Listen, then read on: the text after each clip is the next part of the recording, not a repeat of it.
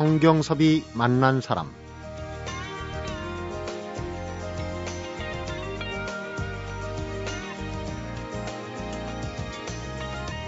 아무리 마늘을 좋아해도 듬뿍 넣는 것보다는 약간 넣어야 맛있을 땐 적당히 또 적절하게 넣을 줄 알고 마늘을 빼야 맛이 훌륭해지는 음식에는 과감하게 뺄 줄 아는 요리사라면 아마도 인생도 맛있게 요리해내지 않을까 싶습니다.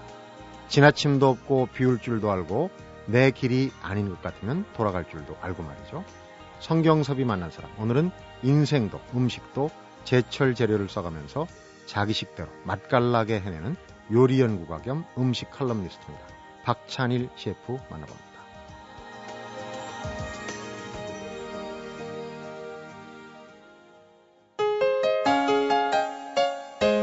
어서 오십시오. 반갑습니다. 네, 안녕하세요. 박찬일 셰프십니다. 예. 네. 정말 특별한 인생을 사시는 분이에요. 글쎄, 잡지사, 남처럼 못 살아서. 예. 잡지사 기자 하시다가, 아, 요리, 또 그것도 이제 유학파 요리사로, 어, 이태리에서 어, 하시다. 또 돌아와서는 이제 그 요리 얘기, 음식 얘기 쓰는 칼럼니스트. 투잡이죠, 그러니까. 네, 뭐, 세 개, 네 개도 하고 그러고 있습니다. 글 쓰는 게 좀 뭐 해서 요리로 전향하셨다가 다시 그러면은 예, 그 친정인 셈인 거죠. 글 쓰는 네. 게 그게 어떻게 보면 청탁을 받다 보니까 음. 요리 말고 뭘 또 더 하나 하고 있는 셈입니다. 네. 예. 인터뷰도 자주 하시고 글을 쓰면서 작년 봄인가요? 어, 이 봄이 다가기 전에 쑥캐로 가야겠다. 이런 아, 얘기를 아, 예. 하셨어요. 그죠? 예. 근데 요즘 그 통영 쪽에 이제 해풍 맞고 나온 예, 지금 섬 쑥들이 올라오죠. 쑥하고 네. 거기다 이제 봄철 봄 도다리라고 그러잖아요. 네. 도다리 쑥국 많이 나오던데 참그 유명해졌어요.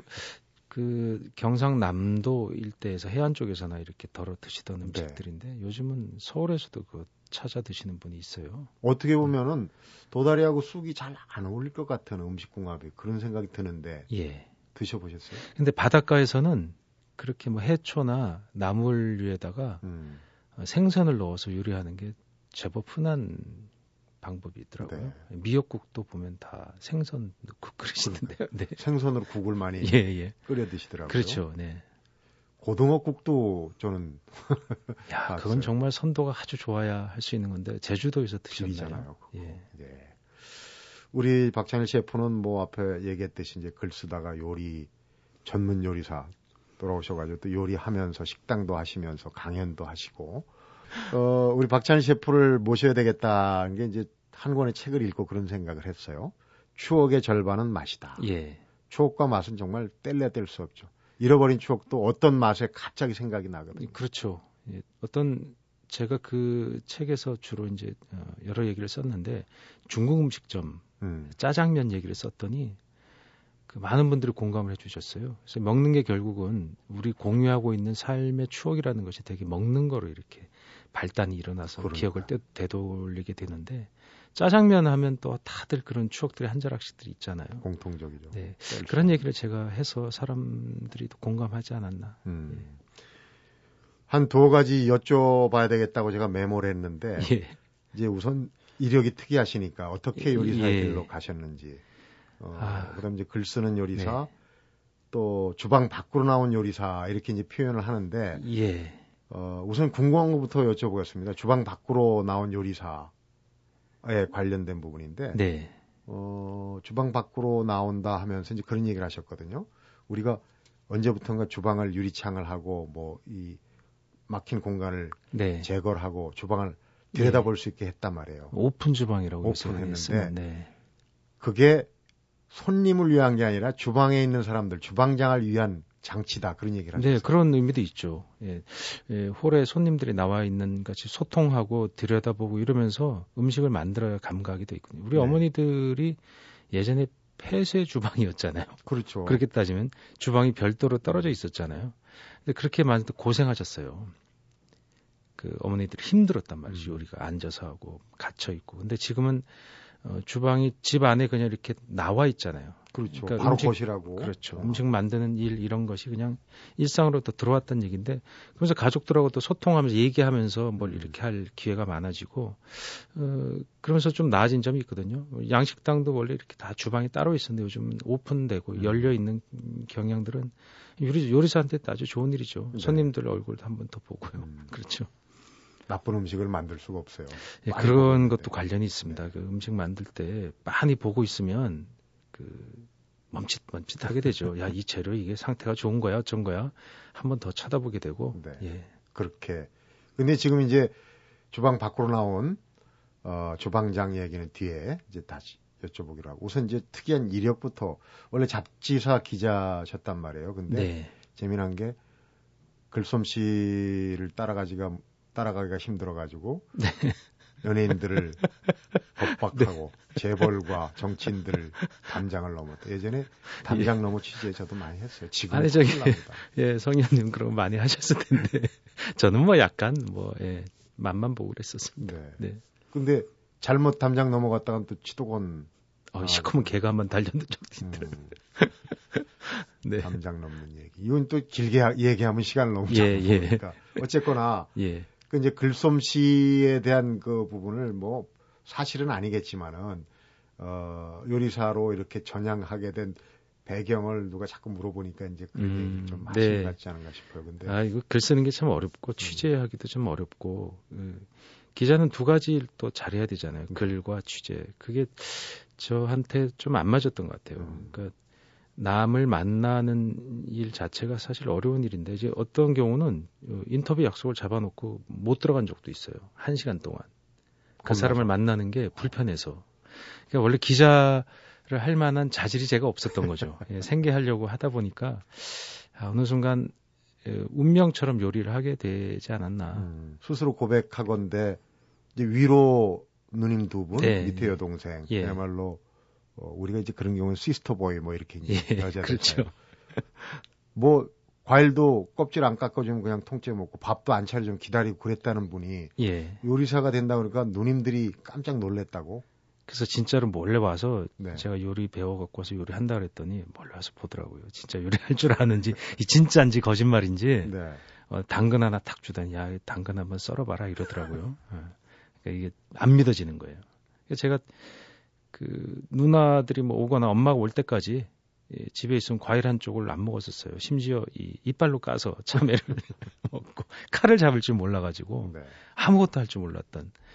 그 외아들이니까 더더욱 어머니가 부엌 일 같은 거를 접근을 못하게 했었죠. 그렇죠. 근데 그걸 들여다봤어요, 제가 늘. 어머니가 요리하는 걸 보면서 저도 모르게 몸에 익혔던 것 같아요. 음. 요리는 기술적인 부분이잖아요. 공정이잖아요. 네. 예, A와 B를 더해서 C라는 어, 작업을 통해서 D라는 음식을 만들어내는 거거든요. 네. 그 콩나물 엄마가 다듬고 왜 콩나물은 뚜껑을 열고 삶는지 그런 게 관심이 있었어요. 음. 엄마 왜 콩나물 뚜껑을 열고 삶아? 뭐 이렇게든 물어봐. 비리지 않게. 예. 그래서 왜 안 비린데? 공부나 해! 뭐 이렇게 되는 거죠. 그러니까 그 네. 요리사가 될 수 있는 그런 재능이 이제 내재돼 있던 거죠. 근데 어디서 그런 얘기를 했어요. 여의도에 그때 이제 사무실이 있었는데 네. 식당에 가니까 이게 너무 어 우리 이제 속된 말로 형편무인 지경. 예. 그러니까 내가 요리사를 아, 하고 성현님도 그때 다니시던 식당에 저도 아마 다녔지 싶어요. 제 잡지사가 KBS 별관 옆에 있었거든요. 음, 그래서 아마 네. 뒤쪽에 식당들이 많이 많죠. 맛있는 맛집들이 많은데 제가 유명하다는 집에 열 집이면 아홉 집을 개인적으로 비토를 놨습니다. 요즘 애들 말로 디스한다 그러나요? 그 선배들이 저랑 밥을 먹으러 안 가려고 그랬어요. 어. 야, 박찬일이 저 또 심통 부린다. 근데 저는 지금 생각해 보면 하, 그게 그럴 만한 이유고 요즘 아마 제가 그런 발언을 인터넷을 블로그나 개인 언론을 통해서 막 그렇게 올리면은 그 식당이 영업이 안 될 거예요. 문제가 있는 걸 제가 아주 많이 봤어요. 재활용하는 장면을 음. 목격하거나 손님이 옆에서 식사하고 있는데 바로 옆에다 줄을 세우고 그건 요즘도 있지 않나요? 요즘도. 그러니까요. 그걸 못 참았었어요. 눈치 없게 또 거기서 그냥 네. 뭐 자리 난다 이렇게 얘기하는 분도 있고. 야, 야, 여기 다 먹었다 뭐 이런. 음. 예, 그건 아무리 점심 시간에 한 번, 두 번 회전해야 겨우 유지를 할 수 있는 식당 사정은 있지만 참 목매하던 시절이 아닌가. 네. 예. 그 그런 걸 제가 보고 참을 수가 없었어요. 그러면 음. 그 집을 안 갔어요. 선배나 거긴 못 가. 왜 안 가는데? 이러저러해서 못 간다. 제가 좀 골치 아픈 후배가 돼서 점심시간 되면 저 예, 저한테 얘기 안 하고 자기들끼리 싹 가더라고요. 그래서 저 혼자 외롭게 식당을 유랑하기 시작했죠. 음. 예. 정말 제대로 된 식당이 여기도 있는가 없는가 이러면서. 음. 그러던 네. 뒤끝에 유랑의 끝은 내가 해보자. 예, 그런 생각도 들었죠. 근데 모든 뭐 멸망의 시초는 야, 그거 내가 하면 잘하겠다. 이거에 뭐 네. 세상 일이 그렇잖아요. 음. 어, 야, 내가 하면 더 잘할 거야. 이게 아마추어들의 음, 문제가 거기서 시작이 된다고 생각해요. 네. 저도 그런 경우에 음. 싶어요. 네. 식당 창업 요리사가 되는 그 길을 얘기할 때 흔히들 내가 먹어보고 그렇죠. 내가 만들 줄 아는 예. 거 아니면 하지 마라 이런 얘기 네, 하거든요. 네, 그러니까 이제 중요하죠. 그 요리사의 길을 가는데 멀리 갔어요. 이태리로 가셨는데 그 얘기 잠시 후에 예. 풀어 보겠습니다. 성경섭이 만난 사람 오늘은 글 쓰는 요리사죠. 박찬일 셰프를 만나보고 있습니다.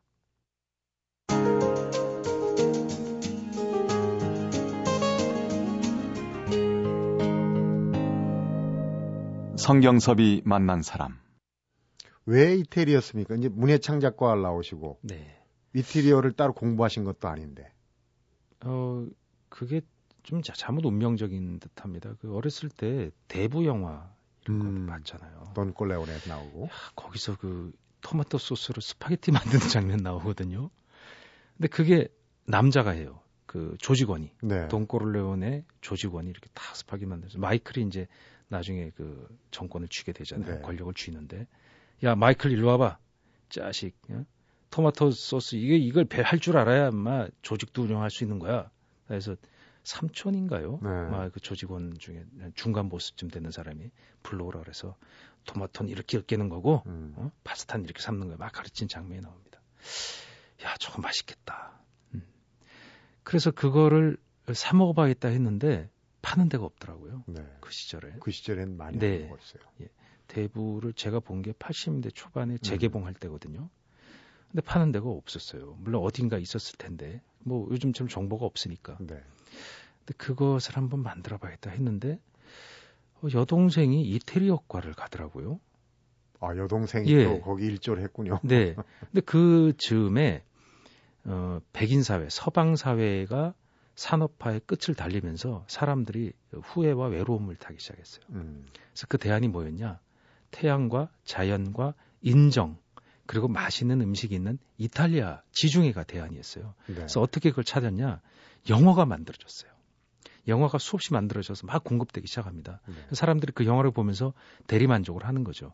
그러면서 영, 주로 영국, 미국 사람들이 이탈리아를 여행을 하고 관광을 하고 현장을 막 가기 시작해요. 네. 근데 저희는 갈 형편은 못 되니까 영화를 그때 보는 겁니다. 여러분들 아마 기억나실 겁니다. 시네마 천국, 음. 그다음에 지중해, 뭐 이런 걸작들이 그때 막 상영되기 시작했어요. 그랬어요. 그랑블루, 일포스티노. 음. 전부 지중해 섬과 그 강렬한 햇살과 음식과 파도가 나오는 그런 영화들입니다. 거기서 그 음식 만드는 거, 또 이탈리아 사람들의 어떤 행동들 이런 거 보면서 반하게 된 거죠. 네. 야, 저거 그래. 야, 저거 너무 멋진데. 거기 경도되기 시작했어요. 어느 날 지금도 잊어버릴 수가 없는데요. 후아모토, 후아마토에서 음. 지금은 영화를 거기서 아마 안 하는 걸로 알고 있습니다. 예전에 영화 했어요. 네. 조조로 시네마 천국을 봤던 거예요. 수업을 빼먹고 네. 대학 수업을 홀랑 빼먹고 가서 친구랑 가서 조조 영화를 딱 보는데 관객이 우리 둘밖에 없었어요. 근데 거기서 엄청난 그 지중해 파도가 펼쳐지면서 보는 순간 야 저거다. 음, 내가 가야 될 길이 저거다. 이런 생각이 문득 들었어요. 음. 그리고 잊어버리고 있었죠. 그다음 이 동생이 이탈리아과 가, 가서 이탈리아의 문화를 좀 알게 되고 이탈리아어를 듣고 이탈리아 사람들의 생각, 음식에 대해서 조금씩 간접적으로 듣기, 듣기 시작했던 거죠. 네. 그 그러했던 것이 결국은 어느 날 이탈리아 요리를 내가 해봐야 되겠다. 처음엔 그냥 요리를 한번 해볼까. 내가 이거 기자직이 나한테 안 맞는 것 같은데 다른 걸 해보면 안 되겠나 생각했어요. 근데 어, 다 사람들이 바보짓이라 그랬어요. 30몇 30살이 넘어서 직업을 바꾼다는 건 요즘은 아주 흔한 일인데요. 네. 그 당시에는 다 위, 위험한 일이었어요. 음, 왜냐하면 회사에 들어가면 58세, 60세까지 그냥 정년하는 게 다 누구나 당연한 일이었고 그런데 그때 IMF가 오면서 회사가 인간을 직원을 끝까지 보호해주지 않는다는 것을 우리가 알게 된 거죠. 눈치챈 거죠. 예. 자 그래 그러면 내가 그냥 요리를 하지 말고 이탈리아 요리를 하자 결심을 하고 사표를 내게 된 거죠. 음.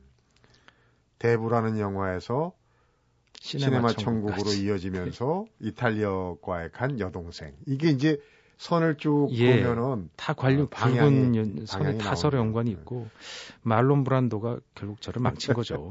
네. 근데 갈 때는 어 출사표가 거창했어요. 돈을 좀 많이 벌어오겠다는 그런 생각으로. 그러니까 그냥 뭐 예. 놀면서 뭐 음식 맛도 보면서 이게 아니라 업을 찾으러 간 거 아니겠습니까? 그러니까 멀쩡한 회사를 때려치우고 어, 뭐 외국 가서 공부한다 그러니까 그때 제 아기가 10개월짜리 딸아이가 하나 있었어요. 더더군다나. 네, 떠날 때. 그니 뭔 큰소리 한번 쳐야 되겠는데 할 말이 있어요, 저.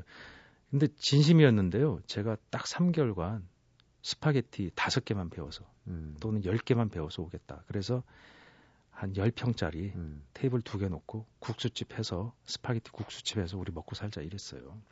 근데 제가 매일 술 마시고 담배 피우고 이러니까 애 엄마가 야, 그런 삶이라면 당신을 변화시킬 것 같다. 그렇게 음. 하시오 그랬어요. 그래서 전세금 나오.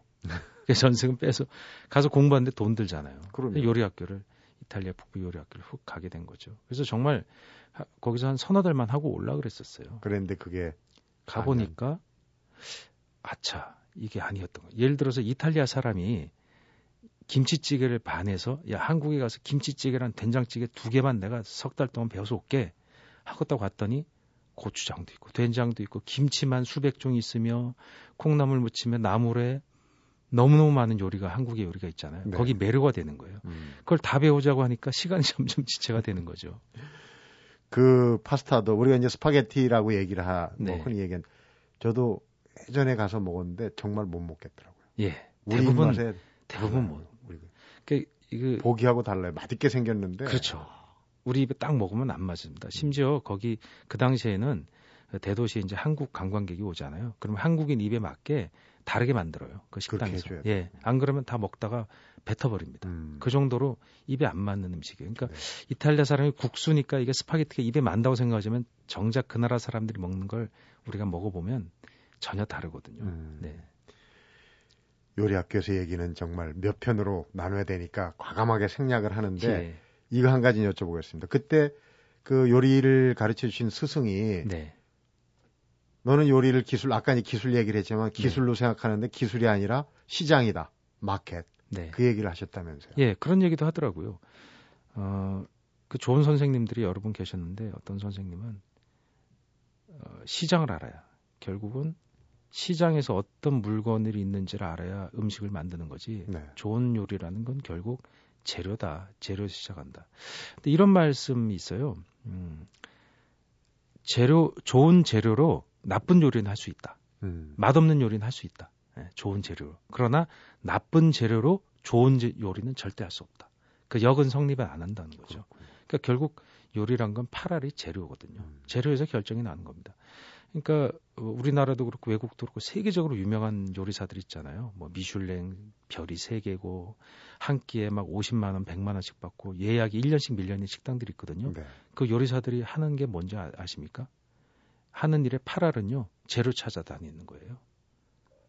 그 우리 심지어, 드라마 같은 데도 네. 보면은 진짜 장인들은 네. 장을 직접 보잖아요, 재료. 그렇죠. 똑같아요. 그러니까 좋은 장이 없으면 맛있는 한식 절대 못 합니다. 김치가 음. 맛이 없는데 어떻게 한식이 맛있겠어요? 네.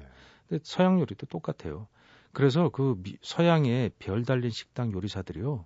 일본에 몰래 몰래 옵니다. 음. 일본에 왜 오느냐? 새로운 재료를 찾아서 다른 경쟁자들이 모르는 요리 찾아서 몰래 오는 거에서 뭘 보느냐? 우리 왜 저기 우리 스시 먹을 때 초밥 먹을 때 이렇게 또는 어, 회 먹을 때 나오는 차조기 잎 있죠. 스, 시소 잎이라고 하는 거. 네. 특이한 향이 나는 거. 그런 거는 아시아에만 있거든요. 음. 그걸 먹어보고 나 놀래는 거예요. 그리고 몰래 된장을 사요. 음. 된장 마을에 가서 백된장, 빨간 된장 사거든요. 근데 이 사람들이 드디어 어디로 오느냐? 한국에 오는 거예요. 와서 한국 간장 몰래 맛보고 가고 음. 된장 사가고 또뭐 어, 유자 같은 거 있죠. 네. 그런 거 뭐, 이야 어떻게 이런 향이 있냐? 그게 서양이 없는 거거든요. 네. 그러니까 결국은 재료에 맛이 결정적으로 달려 있다는 걸 요리사들이 잘 알고 있는 거죠. 네. 예. 그런 그 비법이랄지 어떤 지혜 같은 거는 어릴 때 이제 어머님이 하는 거 아까 이제 콩나물 삶을 때 뭐. 그렇죠. 네. 어머니한테 배운 부분. 어머니한테 예. 절반 배우고요. 절반은 이태리의 스승한테 음, 배웠습니다. 음, 배우고. 예. 어머니들이 사실 장에 나가서 이렇게 네. 다니면서 하는 건 식구들 특히 이제 어린 아들 딸들 입에 그렇죠. 뭘 네. 넣어줄까. 그런 생각 많이 하잖아요. 이게 돈이 별로 없으시잖아요. 요즘은 뭐 장 볼 때 요즘도 힘들지만 그때는 어머니 치마꼬리 잡고 시장 따라갔어요. 네. 순대 얻어 먹으러. 근데 그러면서 어머니가 뭘 사나 유심히 봤, 봤던 경험들이 있습니다. 그래서 어머니가 사는 게 지금 생각하니 그게 다 제철이었어요. 네. 왜냐? 싸니까. 제철에 나오는 게 제일 음. 싸거든요. 그땐 냉동품도 없던 시절이니까 제철 아니면 먹을 수 있는 게 별로 없었어요. 음. 그래서 그때 그걸 보면서 저는 시장 그러면 생각나는 게 아, 5월, 5월이 되면 시장 입구에서 딸기 냄새가 아주 진동을 합니다. 요즘은 근데 그 야지 노지 딸기가 예, 없어요. 요즘은 노지 딸기가 겨울에 사실상 나오고. 없기 때문에 거의 없죠. 그래서 딸기 향 같은 게 잘 안 나는데요. 음. 와그 딸기 향이 납니다. 그렇죠. 5월이 되면. 그다음에 9월이 되면 복숭아 향이 음. 납니다. 8월이 되면 포도 향이 포도 납니다. 그 냄새로 시장을 기억했지 싶어요. 그 생선 전에 가면은 또 그 제철 생선들 막 펄펄 이렇게 살아있는 것들, 음. 싱싱한 것들 보면서 야 저걸 어머니가 해주는 걸 또 먹으면서 근데 어머 그러니까 음식을 결과물로 저는 본 게 아니라 재료로 본 것 같아요. 네. 예, 재료부터 그래서 이걸 왜 이렇게 음식이 이렇게 바뀌었는가가 궁금했었어요 어렸을 때. 음. 그게 아마 요리사가 될 소질이 거기서 좀 있지 않았나 생각합니다. 굉장히 중요한 포인트 같아요. 추억과 맛 뗄래야 뗄 수 없다고 얘기했는데 그 얘기 잠시 후에 한번 공유를 해보겠습니다. 아까 짜장면 얘기도 네. 했는데 네. 성경섭이 만난 사람 오늘은 요리 에세이집 추억의 절반은 맛이다. 저자 박찬일 셰프를 만나보고 있습니다.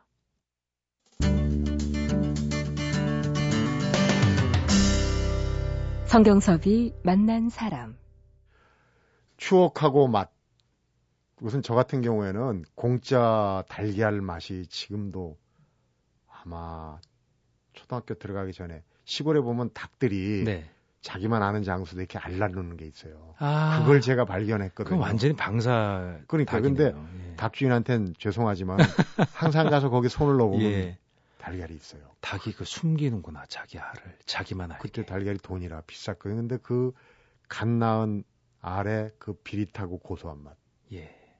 그런지 추억이 생각이 나거든요. 제 얘기를 먼저 죄송합니다. 예, 아 무슨 말씀이에요. 예, 아 그러니까 저도 그 생각이 그때 추억이 나네요. 음. 달걀이 비쌌죠. 이렇게 10개씩 한 꾸러미 하면 지프로 지프로 싸서 예, 하지 않았습니까? 음.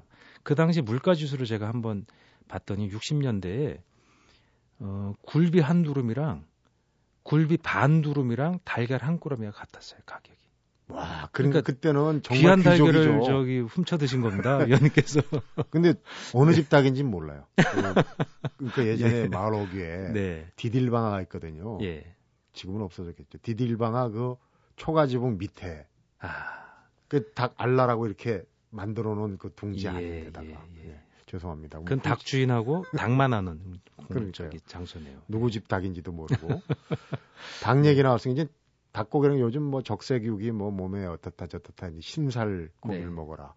그 닭 하면은 우리 어 아버님의 그 예. 그 닭이 생각이 나신다. 청취자분들도 그런 거라 많이 기억들이 나실 겁니다. 아버지들이 주로 닭을 잡지 않았나요? 그 모가지 예, 시골에 살 때 그래서 생닭을 잡으면 그랬고요. 도시도 제가 생닭을 팔던 시절에 자랐거든요. 음. 요즘은 다 위생 처리돼서 위생닭이라고 해서 생닭을 취급하지 못하도록 이렇게 법으로 강 오랫동안 네. 이렇게 통제를 했었는데 요즘 어떤지 모르겠습니다. 근데 뭐 생닭을 누가 처리할 수 있는 사람이나 있겠습니까? 그 털을 뽑아야 되고 음. 그털 뽑느라고 뜨거운 김에다가 닭 집어넣는 장면 혹시 기억나시나요? 그럼요. 예. 어. 목을 친 다음에 탁 넣어야 되잖아요. 그런데 네. 뜨거운 물에 넣고 털을 뽑고 튀긴다 그러죠. 근데 야 맞아요. 닭에도 튀긴다고. 근데 어, 아버지는 꼭 닭을 목만 쳐서 그냥 가지고 오신 경우가 많아요. 음. 그걸 뜨거운 물 삶아서 물에다 이렇게 삶아가지고 털을 벗기 이러면서 그게 아버지가 그렇게 함으로 해서 당신의 어떤 가장으로서의 권위 옛날에 사냥물을 가지고 오는 게 이 원시 시대의 그, 동굴 예, 시대 때 가장의 권위가 거기서 나오지 않았겠습니까? 음. 아버지가 그런 감정이 있었던 것 같아요. 그러니까 요리를 평소엔 남자들은 안 하잖아요. 근데 왜 닭을 잡으면 꼭 남자가 잡고 남자가 끓여요. 네. 그거 보면 야 이게 뭔가 원시 시대에 살아있는 그런 정서가 아버지 혈관에 흐르고 있구나. 지금 음. 생각해 보면 그런 생각이 듭니다. 네. 그래서 백숙을 했잖아요. 닭 한 마리 잡아서 온 식구가 먹으려면 그거를 뭐 튀기거나 이래서는 다 먹을 양이 안 되지 않았나 음. 그 생각이 들어요. 닭이 비쌌고 그러니까 아마 백숙을 해서 많이 삶으면 국물을 또 먹을 수 있으니까. 국물도 먹고 네. 또 쌀 찹쌀이나 이런 걸 네. 넣어서 죽도 써 먹고. 죽도 써 먹고 양을 늘릴 수가 있는 거죠. 음. 그 남은 거로는 또 육개장도 닭게장도 끓이잖아요. 네. 아 이게 닭게장이 먹고 싶어지네요. 어머니의 냉면 얘기는 또 뭡니까? 예, 제가 냉면을 아주 좋아하는데요. 냉면이 원래 태생은 이북 음식이지만 사실 서울에서 번성하면서 서울 음식이라고 볼 만한 요소가 많이 있잖아요. 그러니까 유교 전쟁 예. 이후에. 그렇죠. 그래서 그 이후에 피라민들을 모여있던 남대문 쪽에 냉면집이 이렇게 괜찮은 데가 있었어요. 네. 지금도 어, 남아있는 집들이 있는데요.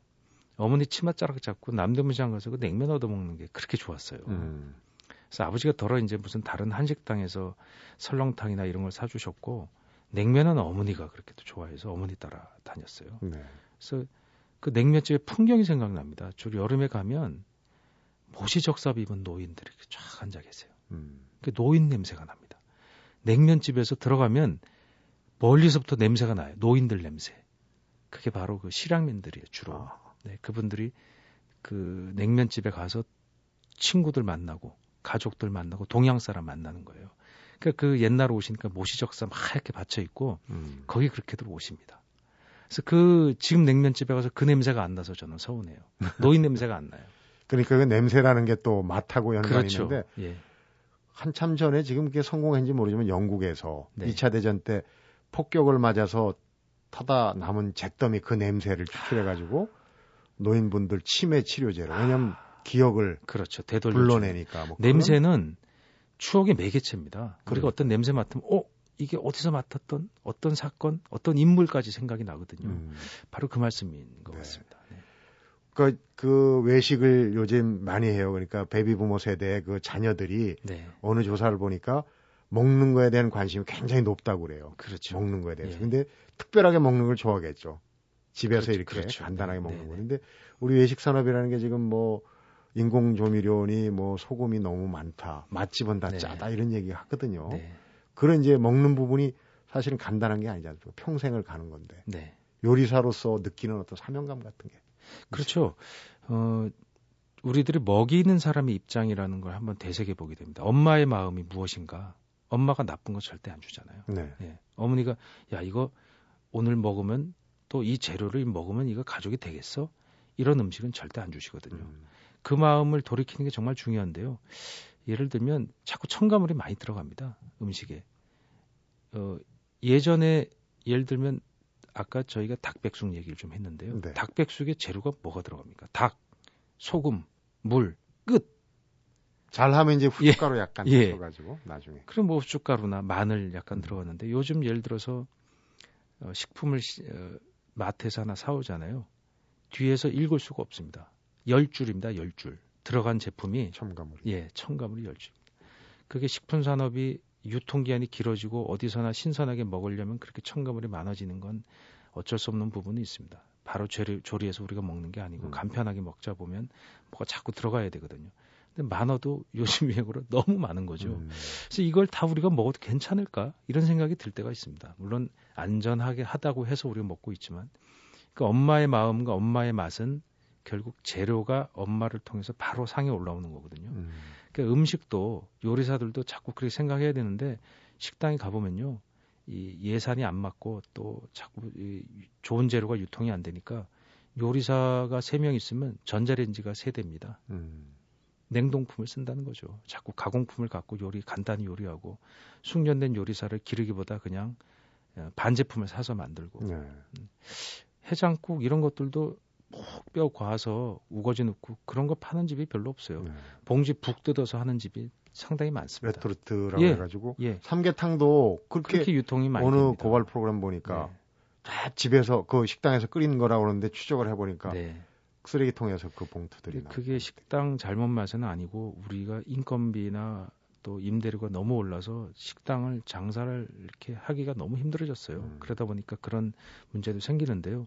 우리가 단순히 맛있는 음식만을 찾는 게 아니라 어떤 음식이 좋은 음식인가, 어떤 걸 먹어야 되나 우리가 좀 더 생각을 해봐야 돼요. 네. 그 레토르트 음식을 우리가 비난할 것이 아니라 그걸 팔아야 먹고 사는 우리 저 어, 영세한 식당들의 문제도 고려해 보면 그게 우리들의 다 같은 문제거든요. 음. 그 우리들의 가족이잖아요.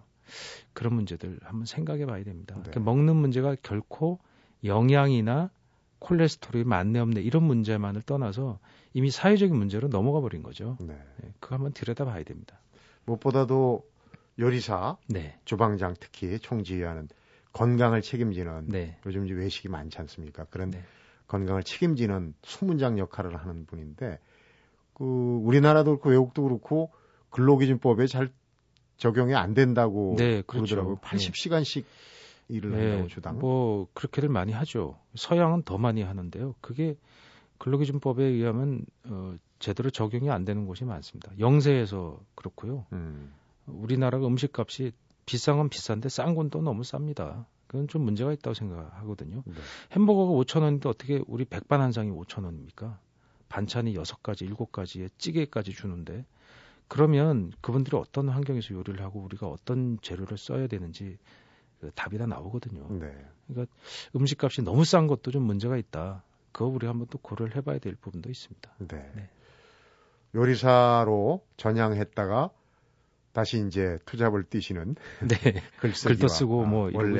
네. 원래 쓰던 글 원초적인 그거라고 봐야 되겠죠. 글 쓰는 일이. 네. 그만큼 또 요리하신 분이 글을 쓰니까 어, 글 쓰다 요리하시는 분의 맛이 좀 나는 것 같아요. 글 쓰다 요리하시는 분의 그 맛이 나는 것 같은데 박찬일 셰프를 모시고 어, 요리사가 되기까지 또 우리 어, 음식 문화 또 추억의 맛과 음식 얘기를 나눠봤는데요.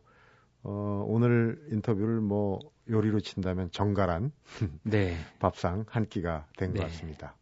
맛있게 잘 들었습니다. 고맙습니다. 네, 고맙습니다. 성경섭이 만난 사람 오늘은 요리 연구가 요리 칼럼니스트 박찬일 셰프를 만나봤습니다.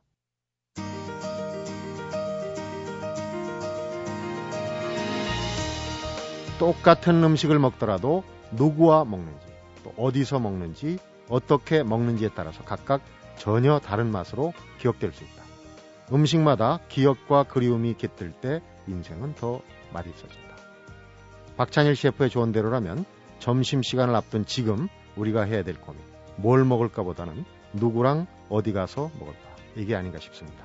오늘 점심 훗날 두고두고 추억할 수 있는 만난 한 끼가 되시기 바랍니다. 성경섭이 만난 사람 오늘은 여기서 인사드립니다.